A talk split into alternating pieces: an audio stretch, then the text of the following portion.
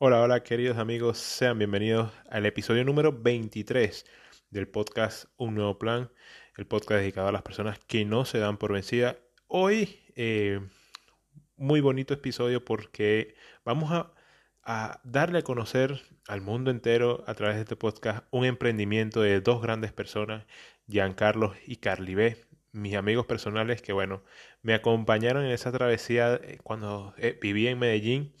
Y pues bueno, en este momento de cuarentena, ellos tuvieron ese valor de arriesgarse y comenzar este emprendimiento. Y bueno, a través de este podcast quiero darle este impulso también a estas grandes personas y que conozcan también un poco su historia, porque al igual que yo, ellos también son emigrantes venezolanos que viven en la ciudad de Medellín actualmente. Y bueno, espero que les guste este episodio, lo hice con mucho cariño y también fue como mi manera de retribuirles a ellos tanto cariño que me han dado durante tanto tiempo. Así que les invito a que después de la intro se queden en esta maravillosa entrevista.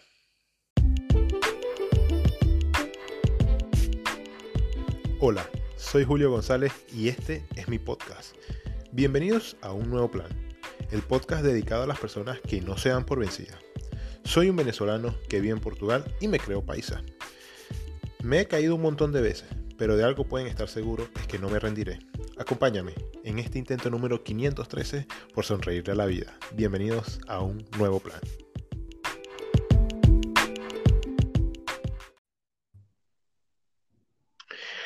Bueno, sí, sean bienvenidos queridos amigos a un nuevo episodio de su podcast Un Nuevo Plan, el podcast dedicado a las personas vencidas y que no se rinden.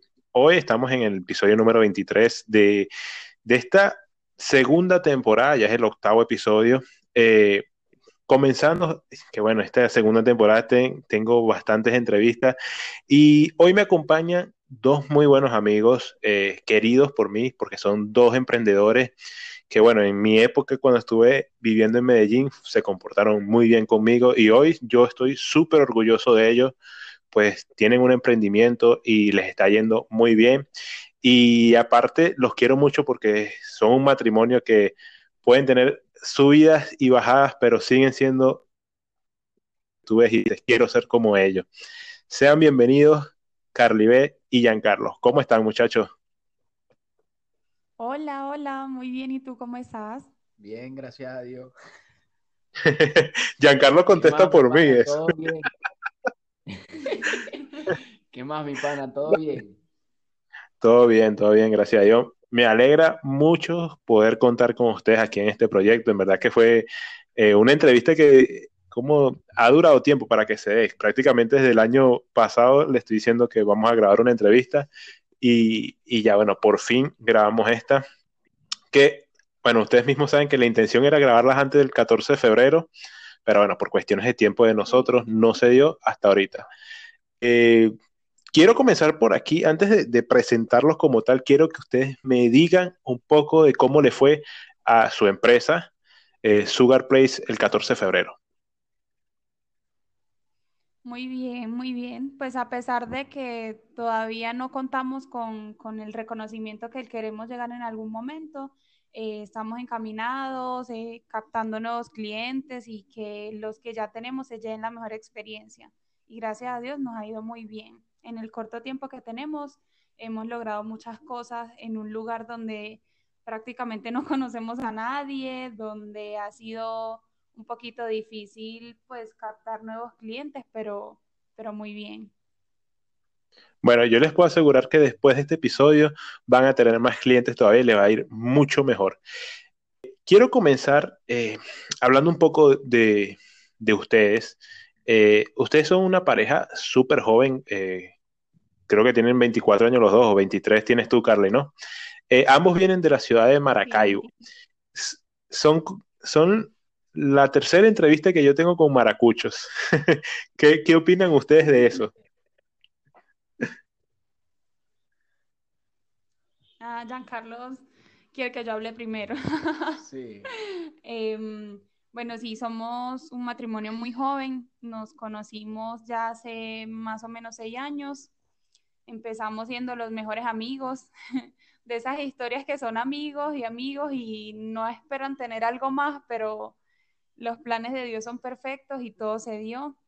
Gracias a Dios ya tenemos 3 años de casados, recién cumpliditos, y entre luchas, batallas y aprendizajes, aquí estamos formando nuestra pequeña familia. Nuestro pequeño hogar.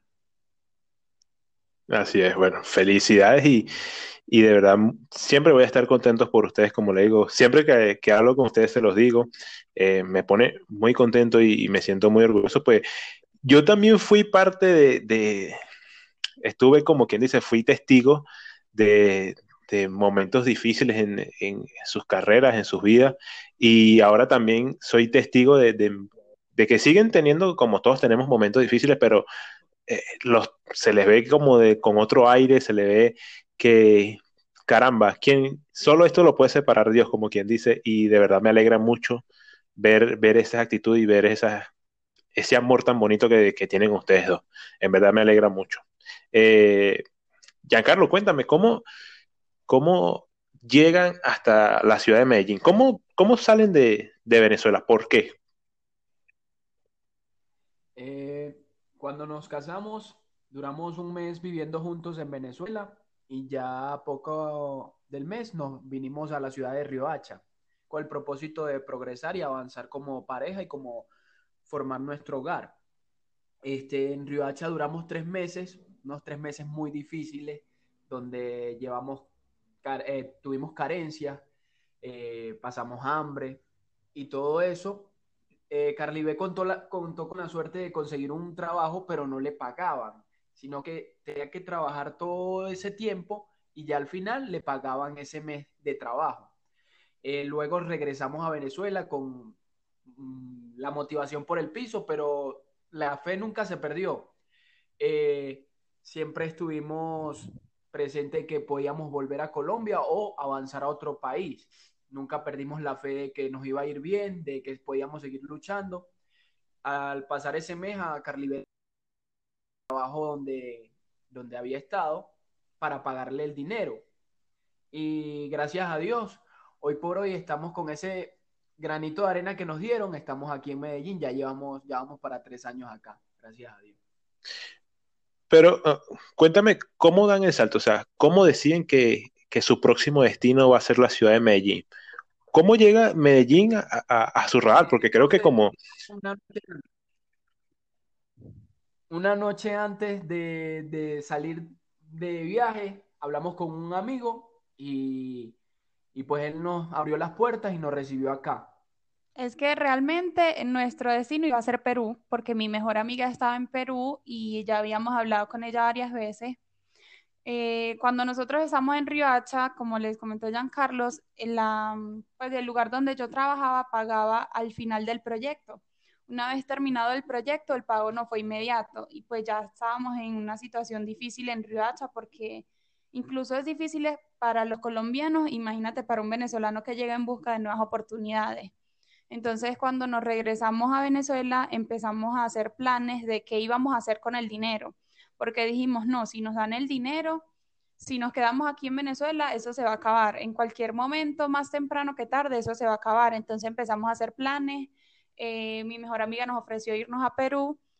Y bueno, en esas estábamos con el pensado del viaje a Perú. Pero cuando ya a mí me llaman para que fuera a buscar el dinero, otra vez en Riohacha, nosotros le escribimos a ella. Y resulta que ella estaba como pensando mudarse o algo así y teníamos que esperar un tiempo. Y nosotros pues ya teníamos determinado que íbamos a salir de Venezuela nuevamente. O sea, ya teníamos eso en planes, ya teníamos eso listo y no queríamos esperar. Entonces Giancarlo me comentó que tenía un amigo que había sido su vecino de toda la vida aquí en Medellín y habló con él. Y eso fue una noche antes. Una noche antes él nos dijo que sí, bueno, vénganse a Medellín, aquí hay trabajo, no sé qué. Y de una, eso fue de la noche a la mañana, literalmente. O sea, eso fue, bueno, ya listo, mañana nos dan el dinero, vámonos a Medellín. Y así fue que tomamos la determinación de venirnos acá. Mira, este podcast siempre resaltamos a las personas que nunca se dan por vencidas. Tú y ustedes acaban de tocar eso de que fueron a Colombia y se podría decir que, o como lo que ustedes me lo están contando, pueden contarse como una derrota o un fracaso la primera experiencia, pero no se dieron por vencidos y lo volvieron a intentar. Volvieron, o sea, como pueden recibir 5 golpes, pero van a volver a levantarse, 6 veces se levantarán. Eso es lo que resaltamos más aquí en este podcast. Y ahora yo les pregunto, ¿cómo ustedes califican que esa decisión de irse a Medellín ha sido una buena decisión o por el contrario están arrepentidos? Cuénteme.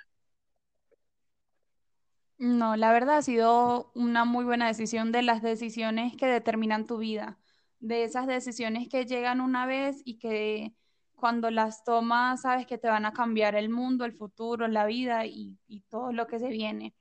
Al principio, como todo, bueno, nosotros llegamos con dinero, entonces no fue tan duro.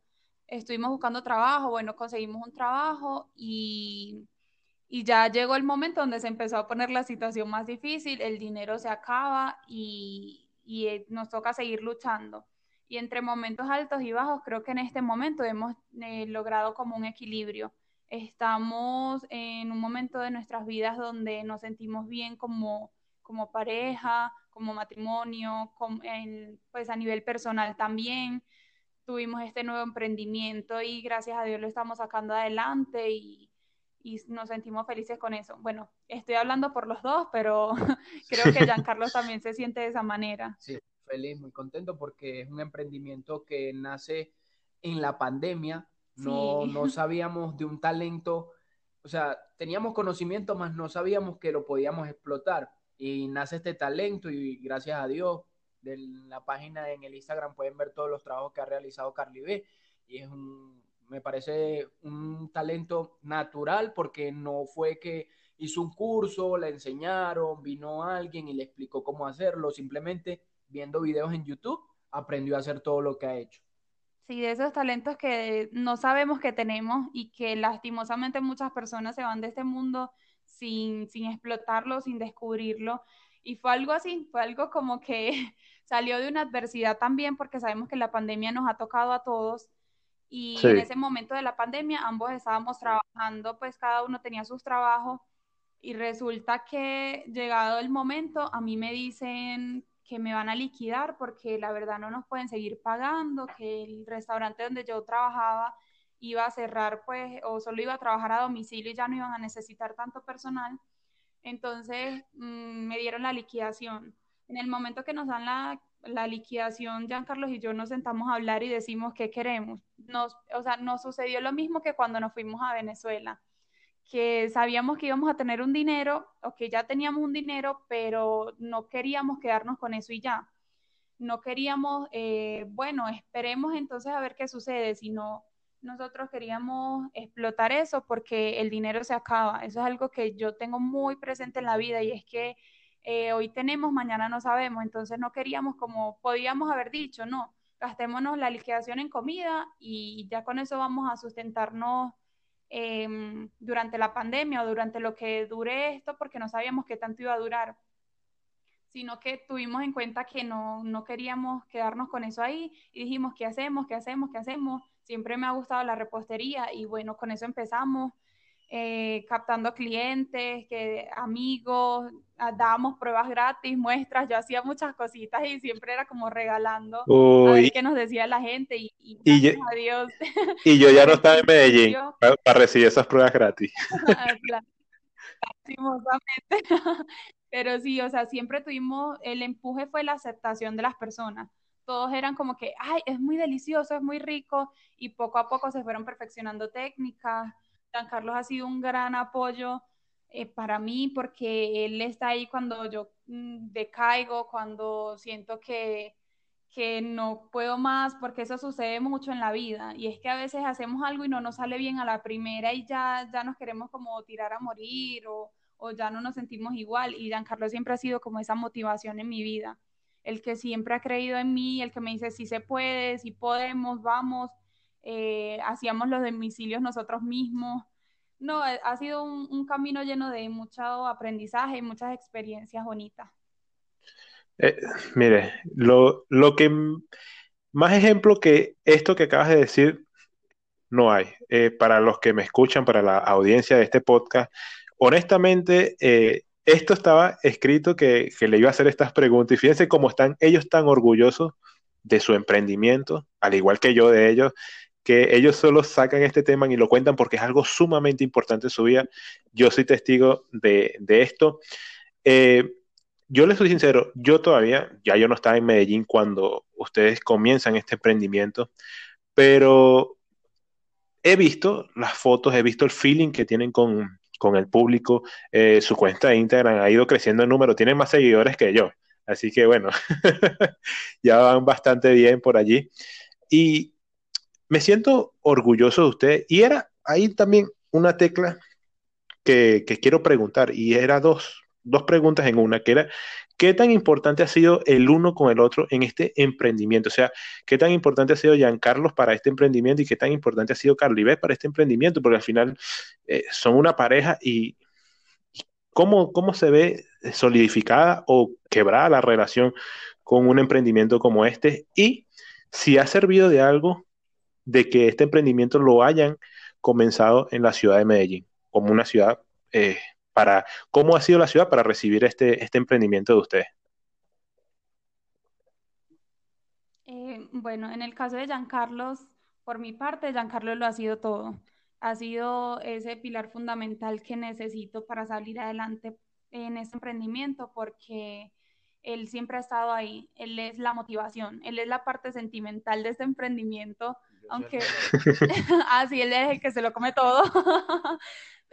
Digamos que yo soy la parte material, pues yo soy la que creo, la que organizo, la que imagina todo. La mente maestra de Sugar Place. Ella es la creadora, la que inventa nuevas cosas, la que me pide opiniones y yo le doy opiniones constructivas como tanto negativas, porque es muy maluco que uno como pareja no critique tampoco las cosas cuando están mal, porque tú las puedes ver mal y decir, no, está bien o está bueno, sabe rico, cuando por no hacer sentir mal a la persona. Cuando en realidad el material no está bien hecho, no capta tu atención, no llama la atención al público, y ya uno también tiene que tener ese lado, esa malicia, pues. No lo hago por maldad ni por desmeritar su trabajo ni nada, porque para mí es una excelente trabajadora, una excelente esposa, una excelente mujer, amiga, y siempre lo hago con la mejor intención, no como críticas constructivas, no negativas, sino que, ve, Carly, aquí le faltó esto, o sí, sabe rico, pero le faltó otra cosita, así, ¿me entiendes? No soy el que hace aprendí a hacer tortas, no sabía, porque yo no sabía hacer muchas cosas, pero he aprendido. Aprendí a hacer el ponqué, la torta, pero no la sé decorar, y entonces ahí también nos íbamos uniendo. Mis días de descanso, que ella trabajaba, yo venía y hacía el ponqué y ella venía y lo... Sí, hemos sido un gran equipo porque ya luego que lo de la pandemia, bueno, la pandemia como tal no, pero la cuarentena empezó a pasar acá en Medellín, entonces me volvieron a llamar del lugar donde yo trabajaba, y como todavía no estábamos en un punto con el emprendimiento en el que quisiéramos llegar, entonces bueno, yo le dije, Giancarlo, listo, yo voy otra vez a empezar allá a medio tiempo y ahí nos vamos ayudando con las tortas. Entonces Giancarlo, cuando entraba tarde a trabajar o cuando estaba día libre, yo le enseñé a hacer lo que era el ponqué, el bizcocho, entonces ya yo llegaba a rellenar, a decorar, y ahí nos íbamos ayudando. O sea, hemos sido un complemento en todo. Él ha sido esa parte emotiva en Sugar Place, él ha sido el que siempre me inspira, el que me ayuda a salir adelante, y también, como él lo decía, esa persona muy honesta, pero sin ser cruel, sin pasar los límites. Él ha sido la persona a la que yo siempre que hago un trabajo, primeramente se lo muestro a él. Yo todo es como con él para que él me diga, a esto le hace falta una cosita, un detallito, porque a veces uno creando no se da cuenta, o digamos en mi caso, a veces hago las cosas como a mi gusto, como a mí me gustaría. Yo digo, bueno, se ve más bonito así, y entonces ya le muestro a él, él sabe lo que me dice el cliente, entonces él me dice, bueno, pero le falta este detallito, o hay que mejorar esto. A veces me pongo a inventar en sabores, y él también es... se come todo, Giancarlo, pero es el que me dice eso lo podemos mejorar, o de qué manera esto lo hacemos más dulce o más bonito, y pues ha sido un complemento. en cuanto a cómo ha sido Medellín o cómo ha influido que esto haya nacido en Medellín, ha sido muy importante. Ha tenido su parte buena, su parte no tanto. Yo siempre le he dicho a Giancarlo, donde yo hubiese montado esto en Maracaibo, no, yo estuviera llena de clientes, porque no es lo mismo hacer un emprendimiento en tu ciudad natal o en un lugar donde tú te familiarizas, hacerlo en un lugar totalmente desconocido, un lugar que es muy diferente, donde las personas son muy diferentes y están acostumbradas a cosas totalmente diferentes a las que nosotros estamos acostumbrados. Entonces, ha sido muy bueno porque gracias a Dios he tenido la aceptación de mucha gente en Medellín donde quizás no estaban completamente complacidos con lo que ya venían recibiendo, y un enfoque nuevo, un sabor nuevo o un detalle nuevo, pues lo recibieron muy bien. La parte dura ha sido la captación de clientes. Cuando tú no conoces a nadie y empiezas algo totalmente desde cero, es muy difícil atraer a las personas. Entonces eso ha sido como lo más duro de todo, y creo que en este momento todavía ha sido duro, a pesar de que ya contamos con muchos clientes que nos han hecho crecer el negocio, porque la mayor parte de los clientes son recomendados. Que me recomendó no sé quién, que fulana me dijo, que me han dicho que tus tortas son muy buenas y cosas así. Entonces eso ha sido lo que ha hecho crecer al negocio, porque el cliente haga una torta y de esa torta salen por ahí 3 más, porque quedan satisfechos, quedan muy alegres con el resultado. Entonces ellos han sido quienes nos han recomendado. Pero fuera de eso sí ha sido como más durito encontrar los clientes o la captación de estos clientes. Hay mucha competencia en Medellín, hay mucha competencia en este sentido repostero, pero creo que cada uno damos como nuestro toque diferente, nuestro toque original, y siempre va a haber cliente para todos. Exactamente, allí tienes toda la razón de que siempre, o sea, mientras exista la demanda, siempre va a haber oferta. Tienes también... bastante razón algo que dice Giancarlo, que es el criticar el trabajo. A veces uno recibe esa palabra de criticar como algo feo, como que si quieras destruir algo, no. Las críticas constructivas existen, y en una pareja, y más como ustedes que se tienen tanta confianza, es muy necesario también recibir este tipo de crítica, porque yo siempre soy de las personas que dicen que en una pareja no es solo el convivir y bueno, lo sexual y el amorcito, no, ahí va mucho más allá, y una pareja siempre tiene que sentirse protegido por la otra persona. No es que siempre vas a estar a su favor, pero que se sienta protegido y también se sienta que puedes confiar en esa otra persona, en que te va a corregir cuando algo en ti está mal o estás cometiendo algún error. Y creo que es bastante bonito que tú, Carly, lo digas de Giancarlo, igual que Giancarlo lo dice de ti, de que entre los dos se puedan corregir esos errores. Creo que es bastante bonito y bastante especial.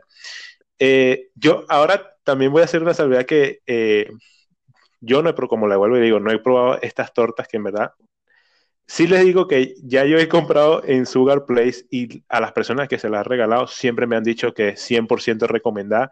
Y bueno, no sé si ellos, a las personas que les he regalado estas tortas, han recomendado también Sugar Place, pero yo sí lo hago y ustedes saben que es así. Quiero que me digan, que me cuenten un poco de qué proyectos tienen con Sugar Place, hasta dónde quieren llegar. Y bueno, ¿qué me pueden recomendar más de Sugar Place? ¿Qué más cosas hacen?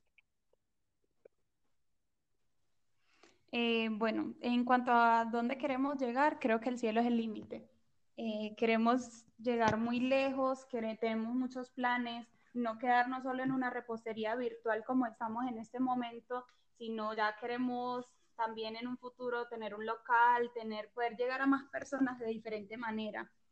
Incluso he llegado a pensar también en dar las clases de repostería. Sé que todavía vamos empezando y nos falta un gran camino, pero se me da esto de la enseñanza, de impartir conocimientos. Entonces creo que llegado el momento también podríamos llegar a habilitar cursos y muchas cositas. Son muchas cosas que tenemos en mente que con el favor de Dios poco a poco se van a ir materializando.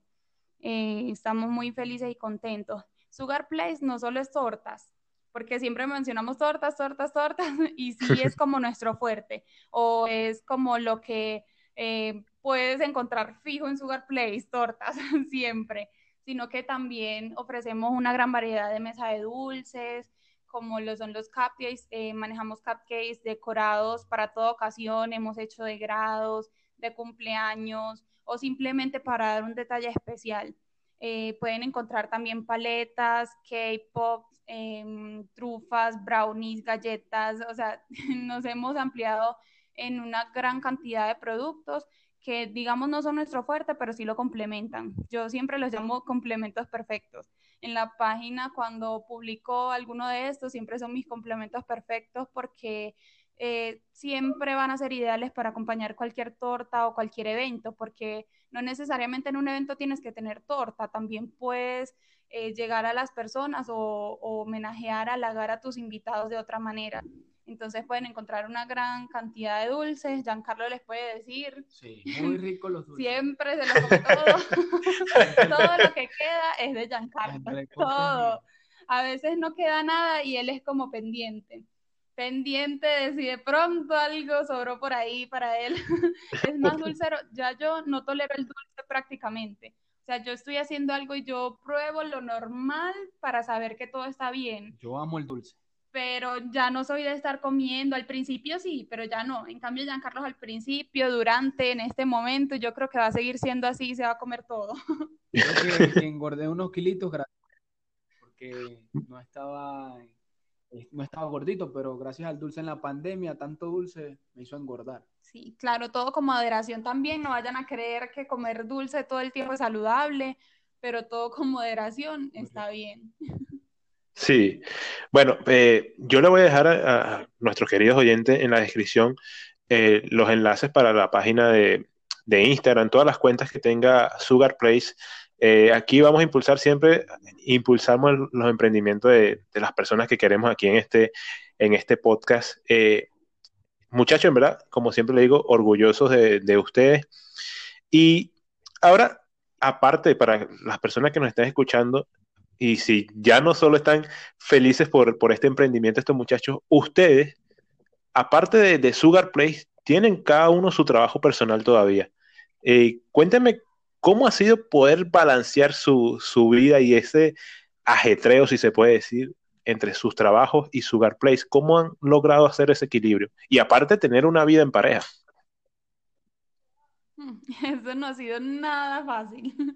Nada, nada. Yo creo que lo que un poquito se ha sacrificado ha sido la relación de pareja, no en el sentido amoroso, porque siempre ha estado ahí, sino en el sentido de la atención, de dedicarnos momentos libres o de esparcimiento, porque Sugar Place siempre pues ocupa bastante tiempo. Hacer una torta, muchas personas piensan que es colocar todos los ingredientes en el horno y ya sale lista, y no. Esto se lleva mucho tiempo de proceso. Sí, muchas madrugadas. Bueno, ambos seguimos trabajando. Giancarlo trabaja a tiempo completo. Yo ocasionalmente trabajo medio tiempo en mi trabajo anterior. Pero ha sido muy duro. Recuerdo que lo que más tenemos presentes, yo creo ambos, y coincidimos en eso, es que en diciembre tuvimos mucho trabajo en Sugar Place, demasiado trabajo, gracias a Dios y gracias a todos nuestros clientes. Y fue algo muy difícil. Eran días o semanas donde nos dormíamos a las 3, 4 de la mañana todos los días y ya nos tocaba levantarnos a las 8, 9 de la mañana nuevamente porque teníamos otros compromisos o porque teníamos que seguir trabajando en Sugar Place. Ha sido muy, muy duro ese balanceo, pero ya en este momento ya estamos como dedicándole tiempo a cada cosita, como dándole la prioridad a lo que merece, pero sin descuidar el resto. Entonces, en ese sentido ha sido duro, pero nada que no se pueda acoplar, nada que no podamos organizar. Sí. No sé, Giancarlo, ¿qué tiene que decir? Sí, el tiempo del trabajo es muy, muy, muy cansón, porque uno llega cansado, uno trabaja ya en cocina, es muy difícil, llega cansado. Por ejemplo, tengo un horario que salgo de las 4 de la mañana prácticamente, y llegar acá, levantarme, atenderla, porque también hay que dedicarle tiempo a la relación, queda muy duro. pero hay que hacerlo. Antes salíamos mucho de paseo o algo así, pero ya hace poco no salimos tanto por el tema de que hay que atender la repostería, el tema de que hay que tener en cuenta el otro trabajo también, pero poco a poco que vaya creciendo Sugar Place, ya nos vamos como separándonos un poquito del trabajo y dedicándonos más que todo a la repostería, que es nuestro negocio, nuestro emprendimiento y a lo que más atención le tenemos que poner, tanto a nuestro negocio como a la relación. Sí, porque siempre hemos pensado que nuestro futuro está con Sugar Place. Trabajar dependiendo de otra persona no es malo, solo que es difícil. Es difícil en todos los sentidos. Es difícil porque a veces sientes que estás trabajando para otra persona y no para ti. Es difícil porque hoy te quiere, mañana no sabemos, como hemos pensado muchos, yo creo, y más cuando estamos en un país que no es el nuestro, más cuando estamos a merced de otras personas o de lo que piensen o puedan sentir otras personas. Entonces nosotros le estamos apostando todo a Sugar Place para que en un día este sea, pues, más que un emprendimiento, esto sea nuestro negocio, nuestro sustento y nuestra manera o forma de vivir. Por eso le estamos dedicando tanto, porque tenemos todo apostado ahí. Y bueno, poco a poco, yo creo que poco a poco, un pasito a la vez, vamos a llegar lejos y el cielo es el límite. Así es, el cielo es el límite. Como le digo siempre, muchachos, orgullosos por ustedes. Yo creo que puedo tomar la definición después de lo que me han contado, que Sugar Play es como si fuese su hijo, porque mire, los trasnocha, los deja cansados, pero los hace felices, que es también lo importante. ¿Sabes? Yo en este podcast siempre cuento un poco del por qué esta entrevista, y creo que ustedes ya lo han dicho, el por qué esta entrevista, orgullosos ustedes con su emprendimiento, pero también quiero conocer un poco más de su opinión y llevársela a mi público, al que me escucha, lo que significa estar en otro país y no rendirse. Yo tengo una historia con ustedes que se la quiero contar al público. Cuando nosotros nos conocimos, los tres trabajábamos en restaurantes chinos. Y hubo un momento en que Giancarlo y mi persona nos quedamos sin empleo.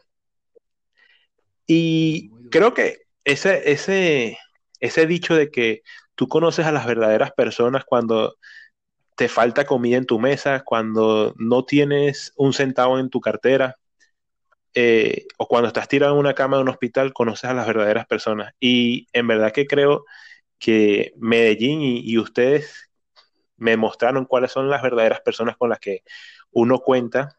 Pues fíjense, aquí estamos casi 2 años después. Hubo un momento en que nos quedamos sin empleos, Giancarlo y mi persona, y creo que nos terminamos de conocer lo que faltaba por conocer de Medellín caminando. Fueron varios días de kilómetros y kilómetros entregando hojas de vida por todo Medellín, y al final terminábamos comiendo en el restaurante donde trabajaba Carly. ¿Qué me puedes contar tú de esos momentos, Giancarlo y Carly, que se vivieron pues cuando entre ustedes que estaban en pareja? Aparte que me conocían a mí, que pueden dar la opinión y de ese momento en que se vivió, de estar sin trabajo. Fue un momento muy duro, el quedarnos sin trabajo. Creo que apenas nos íbamos mudando solos. Sí. Creo que toda la carga fue para Carly B., porque en el momento que yo me quedé sin trabajo, había que pagar arriendo, los servicios, la comida, y nos costó, porque hablo en pareja, y contigo, tú lo viviste, nos costó conseguir empleo, porque con la poca liquidación que me dieron, me quería comprar una bicicleta, no sé si te acuerdas, y quería ser el domiciliario de Rappi. Y tú me decías, no, mira, Dios te va a presentar un trabajo, cálmate. Esta historia se la cuento a que donde inició a trabajar, siempre cuento esta historia porque es algo que no se olvida, un recuerdo muy bonito.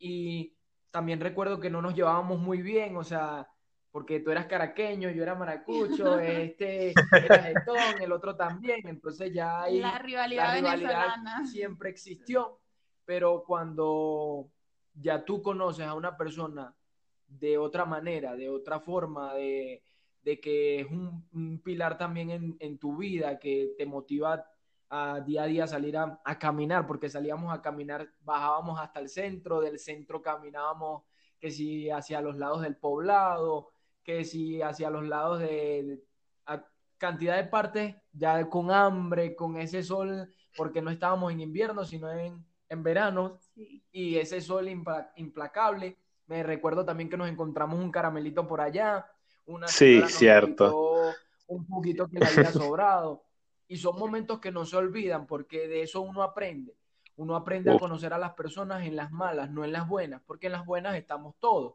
en las buenas yo me río contigo, me río con fulano, con sutano y con todo el mundo, pero cuando uno tiene carencias, cuando uno está pasando hambre o necesidades, o le hace falta, aunque sea 2,000 pesitos para el pasaje, no conoce a nadie. Nadie le brinda la mano, nadie está ahí para apoyarlo, y ahí es donde se conoce realmente quién es amigo de quién, y sí, fue un momento muy duro en nuestras vidas. Sí, yo me recuerdo aquel día del caramelo, eso nunca se me va a olvidar, porque en verdad fue un caramelo donde lo picamos para los dos, y nos supo a gloria, sentimos que estábamos almorzando caviar. Yo de mi parte, veníamos con hambre, con sed, y nos conseguimos un caramelo tirado ahí, y uno tirado en el piso en la mitad de la autopista, y fue como que fue como si probáramos la gloria. Yanka, Carly. Muy duros, muy difíciles. Sí, pero del que siempre se aprende. Ahora, con esta historia, algo que yo siempre... les digo, o les pregunto a mi invitado, pero antes de hacerle la pregunta, yo voy a aclarar esto de que, nosotros sí no nos llevamos muy bien al principio, pero creo que todas las grandes amistades se forjan siempre de allí. Lo de los caraqueños con los maracuchos, creo que es cierto que uno nunca se lleva bien. Yo siempre digo esto, yo de Medellín siempre me llevo grandes amistades y tengo conocidos maracuchos que, son los que tengo en esta entrevista, los que ya entrevisté, que son grandes personas, que los quiero mucho, y todavía falta un maracucho por entrevistar que es conocido de nosotros, que es el gran y popular Amargo, que es un ángel caído del cielo, como quien dice. Ahora yo les hago la pregunta que se la hago a todos los que he entrevistado. ¿Qué significa para ustedes haber emigrado? Y si tuvieran la oportunidad de retroceder el tiempo, y llegar al punto donde ustedes decidieron emigrar, ¿qué decisión tomarían?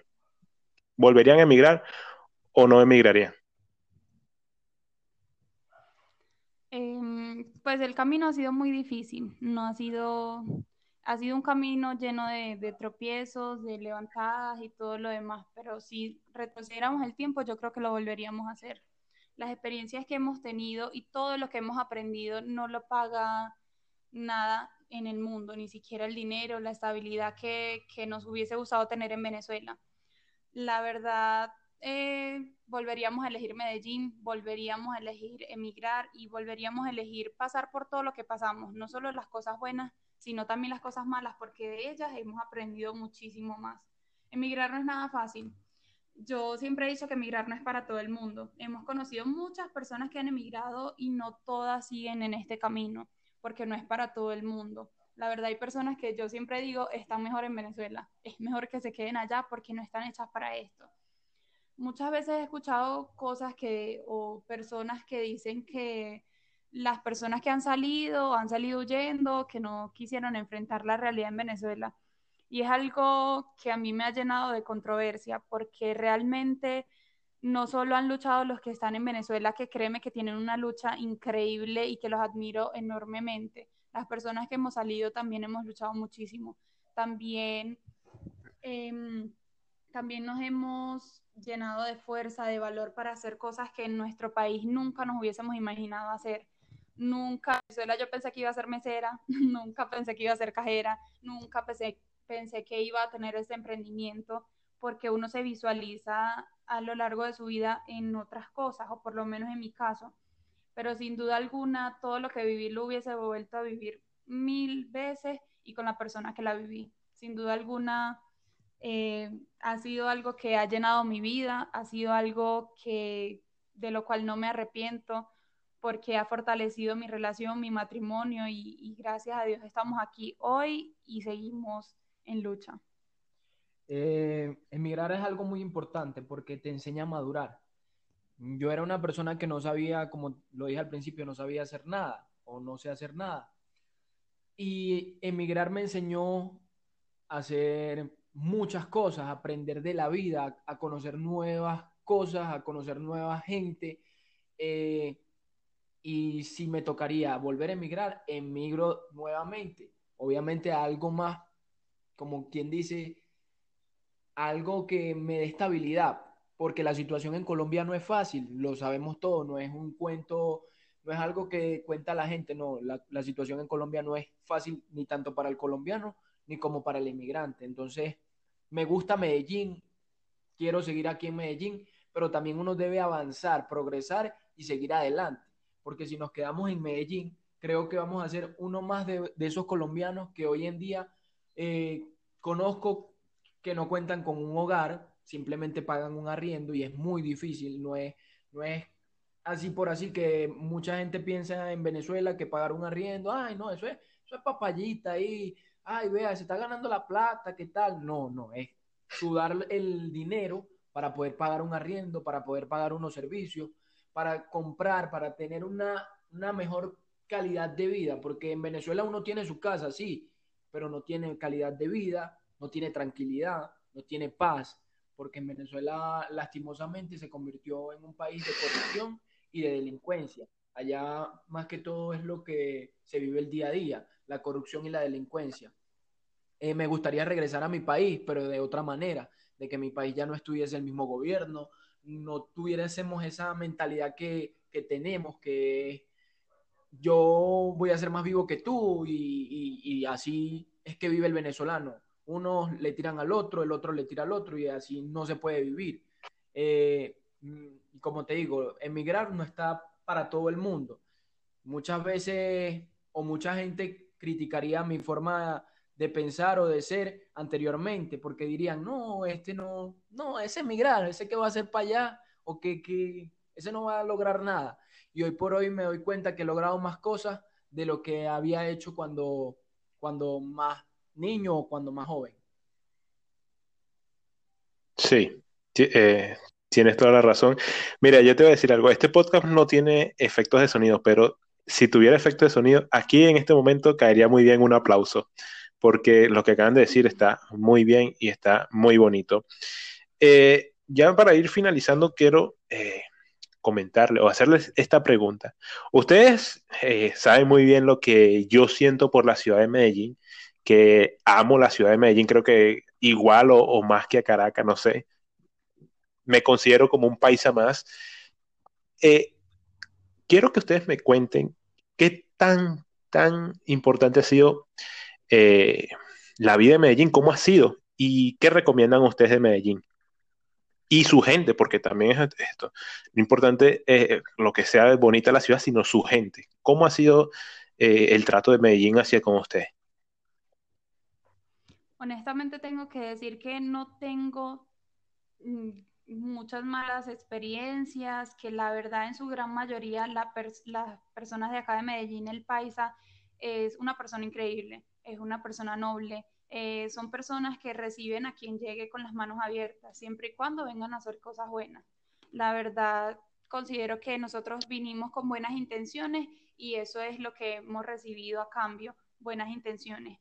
Muchas veces en momentos difíciles los paisas nos han ayudado muchísimo. La verdad, la mentalidad y la forma de ser del paisa es muy bonita. Siempre nos comparan la gente nos hace comparaciones con personas de otras partes de Colombia o personas de otras partes del mundo y créanme que el paisa es una persona muy solidaria, muy amable, muy educada y que siempre están dispuestas a dar la mano. Sí, son muy humildes en ese sentido. Sí, pues la verdad no hemos tenido nunca, yo creo, malas experiencias, así, algo nada del otro mundo, pero siempre nos han acogido muy bien. Yo siempre he dicho que la persona que viene a hacer las cosas bien, le va a ir bien. Y gracias a Dios a nosotros nos ha ido bien en ese sentido. Nunca hemos sentido el rechazo, nunca hemos sentido que nos están señalando. De hecho, como se pueden dar cuenta, yo hablo ya un poquito paisa, y es porque no quiera hablar venezolano, sino que simplemente esa es cuestión del cerebro. Pues ya hay personas que sí lo hacen por molestar, o personas que quieren hablar así. Yo no lo hago intencionalmente. Es algo de que en mi trabajo anterior, todo el tiempo yo estaba tratando era con paisas, pues en su gran mayoría mis compañeros eran paisas, los clientes todos paisas, y llega un momento donde ya el cerebro de uno dice como que ¿dónde estás? Tienes que adaptarte. Y me he encontrado con muchos que me dicen, no, tú no eres venezolana, usted no es venezolana, o tú no eres venezolana, y yo sí soy venezolana, y me dicen que no. Incluso hay otros que me conocen y que hasta les he mostrado mi cédula venezolana y me dicen, no, tú ya eres de aquí. Ya eres de aquí porque tu personalidad es de aquí, porque tu forma de hablar es de aquí. Y la verdad siempre eso me causa risa, porque pues yo soy una persona de otro país y ellos me hacen sentir del suyo, ellos me hacen sentir parte de su comunidad, de su espacio y de su lugar. Así es. Entonces, muy, muy agradecida con las personas de Medellín, con Medellín en general. La ciudad es muy bonita. Fue un poco controversial para mí porque vengo de una ciudad un poquito más calmada, o el lugar donde yo vivía era algo más calmado, y llegar a Medellín, el ritmo de vida es muy acelerado, demasiado. De Maracaibo ser todo plano, lo único que no era plano eran los huecos que había en las calles, pero el resto todo era plano. Y llegar a un lugar donde unas lomas que al principio llegaba, nosotros vivíamos en una loma. Cuando me tocaba caminar, yo llegaba literalmente ahogada, sentía que se me iba a salir el corazón, que me iba a desmayar, todo lo que se pueda imaginar, porque no estoy acostumbrada a este tipo de relieves, pero la verdad ha sido una experiencia enriquecedora, y pues felices de haber vivido todo esto y de seguirlo viviendo. Sí, Medellín nos ha dejado grandes experiencias, grandes amistades. Hemos conocido personas muy bondadosas que nos brindan la mano, nos han ayudado en muchas cosas. Por mi parte, de Medellín, si algún día me iría de acá, me llevaría uno de los mejores recuerdos, porque Medellín me ha enseñado a ser hombre, a ser un luchador, a ser un guerrero, a ganarme el dinero sudando. No hay que se lo ganó a lo fácil, no. Medellín me ha enseñado muchas cosas y tengo mucho que agradecer. Sí, eso en verdad que Medellín es de las ciudades más bonitas. Yo que ya he tenido la oportunidad de conocer otras ciudades, en verdad le digo que Medellín siempre es lo más bonito. Yo ya quiero finalizar esta entrevista, pero le voy a hacer dos comentarios que quiero finalizar con esto. Los oyentes tal vez no sepan que Giancarlo Zafra cantó gaitas y está también empezando su proyecto de ser cantante. Yo quiero que antes de finalizar este podcast nos cantes algo, una gaita o tu canción nueva. Y a Carly B. le voy a pedir que, bueno, después que Giancarlo cante, me deje un mensaje para todas esas personas que no se rinden y no se dan por vencidas. Yo canto. ¿Quién dijo que yo cantaba? No, mentira, les voy a regalar un pedacito de una gaita que nos llena el alma, nos llena el corazón a todo maracucho, con orgullo lo digo, y dice así. Maracaibo, tierra amada, desde que de ti salí, agonizante te añoro, me paso el tiempo pensando en ti, y en mí vibra la esperanza que a ti voy a regresar. Y es por eso que me paso cantando siempre para olvidar. Juan Carlos canta inmediatamente, mis ojos se llenan de lágrimas. Sí, se eriza la piel, ¿cierto? Yo te voy a decir algo, Giancarlo. Antes pasa a muchos venezolanos. Sí, yo te voy a decir algo. Si después de este podcast Firmas tu contrato con una disquera, sabes que soy tu manager. Por mi parte, el mensaje que les quiero dar a todas las personas, no solo venezolanas, a todas las personas que nos puedan escuchar de cualquier parte del mundo, que estén pasando por alguna dificultad o que simplemente estén viviendo y quieran algo más o quieran salir adelante, es que no se rindan, que luchen, que la vida es como una montaña rusa. Unos días vamos a estar abajo, pero al siguiente vamos a estar arriba. Y hay que aprovechar todo, hay que aprender de todo. Cada experiencia y cada cosa vivida es un aprendizaje que nos va a marcar para el resto de nuestras vidas, bien sea de buena o de mala manera. Entonces tratemos de coger siempre lo bueno en todo y de luchar porque de eso es la vida, de eso está lleno la vida. Y las personas grandes son personas luchadoras, no son personas que salieron de la nada. Las personas realmente grandes son esas personas que siempre estuvieron día a día dando cada paso y luchando por un mejor bienestar, un mejor vivir o por sus convicciones. Entonces no nos rindamos, que la vida es una y hay que lucharla. Así es, toda la razón. Muchachos, ya los despido, en verdad agradecidos con ustedes por apoyarme en este proyecto. Que Sugar Play siga creciendo, que su relación en pareja sigan 500.000 años más, y que tengan otro hijo aparte de Sugar Place. En verdad, los quiero mucho. Muchas gracias. Aquí les voy a dejar el micrófono abierto para que se despidan. Ya saben, amigos, que me pueden seguir en las redes sociales, Un Nuevo Plan Podcast en Facebook. Pueden conseguirme como Nuevo Plan Podcast en Twitter, en Instagram, mis redes sociales personales también. Allí están. El canal de YouTube. Se suscriben, darle like y compartirlo para llegar a más personas. Y bueno, les dejo el micrófono abierto para que se despidan de las personas que ustedes quieran. Amigo Julio, muchísimas gracias. La verdad, infinitas gracias. Por fin pudimos hacer la entrevista. Después de tanto tiempo, de tanto planearla, de tanto organizar. Las cosas se dan cuando uno menos las espera, y la verdad agradecidos contigo por la oportunidad.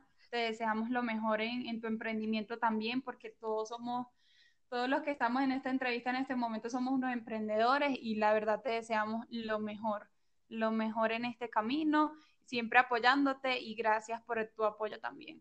Gracias por darnos la oportunidad de darle a conocer a la gente, a tu audiencia, el emprendimiento de Sugar Play, y agradecido. Tú sabes que siempre estamos en contacto para las que sea, y gracias, Buba. Dale, gracias a ustedes. Y bueno, queridos escuchas, esto ha sido todo por hoy. Ya saben, like, compartir y suscribirse. Chao, chao, y nunca se den por vencidos.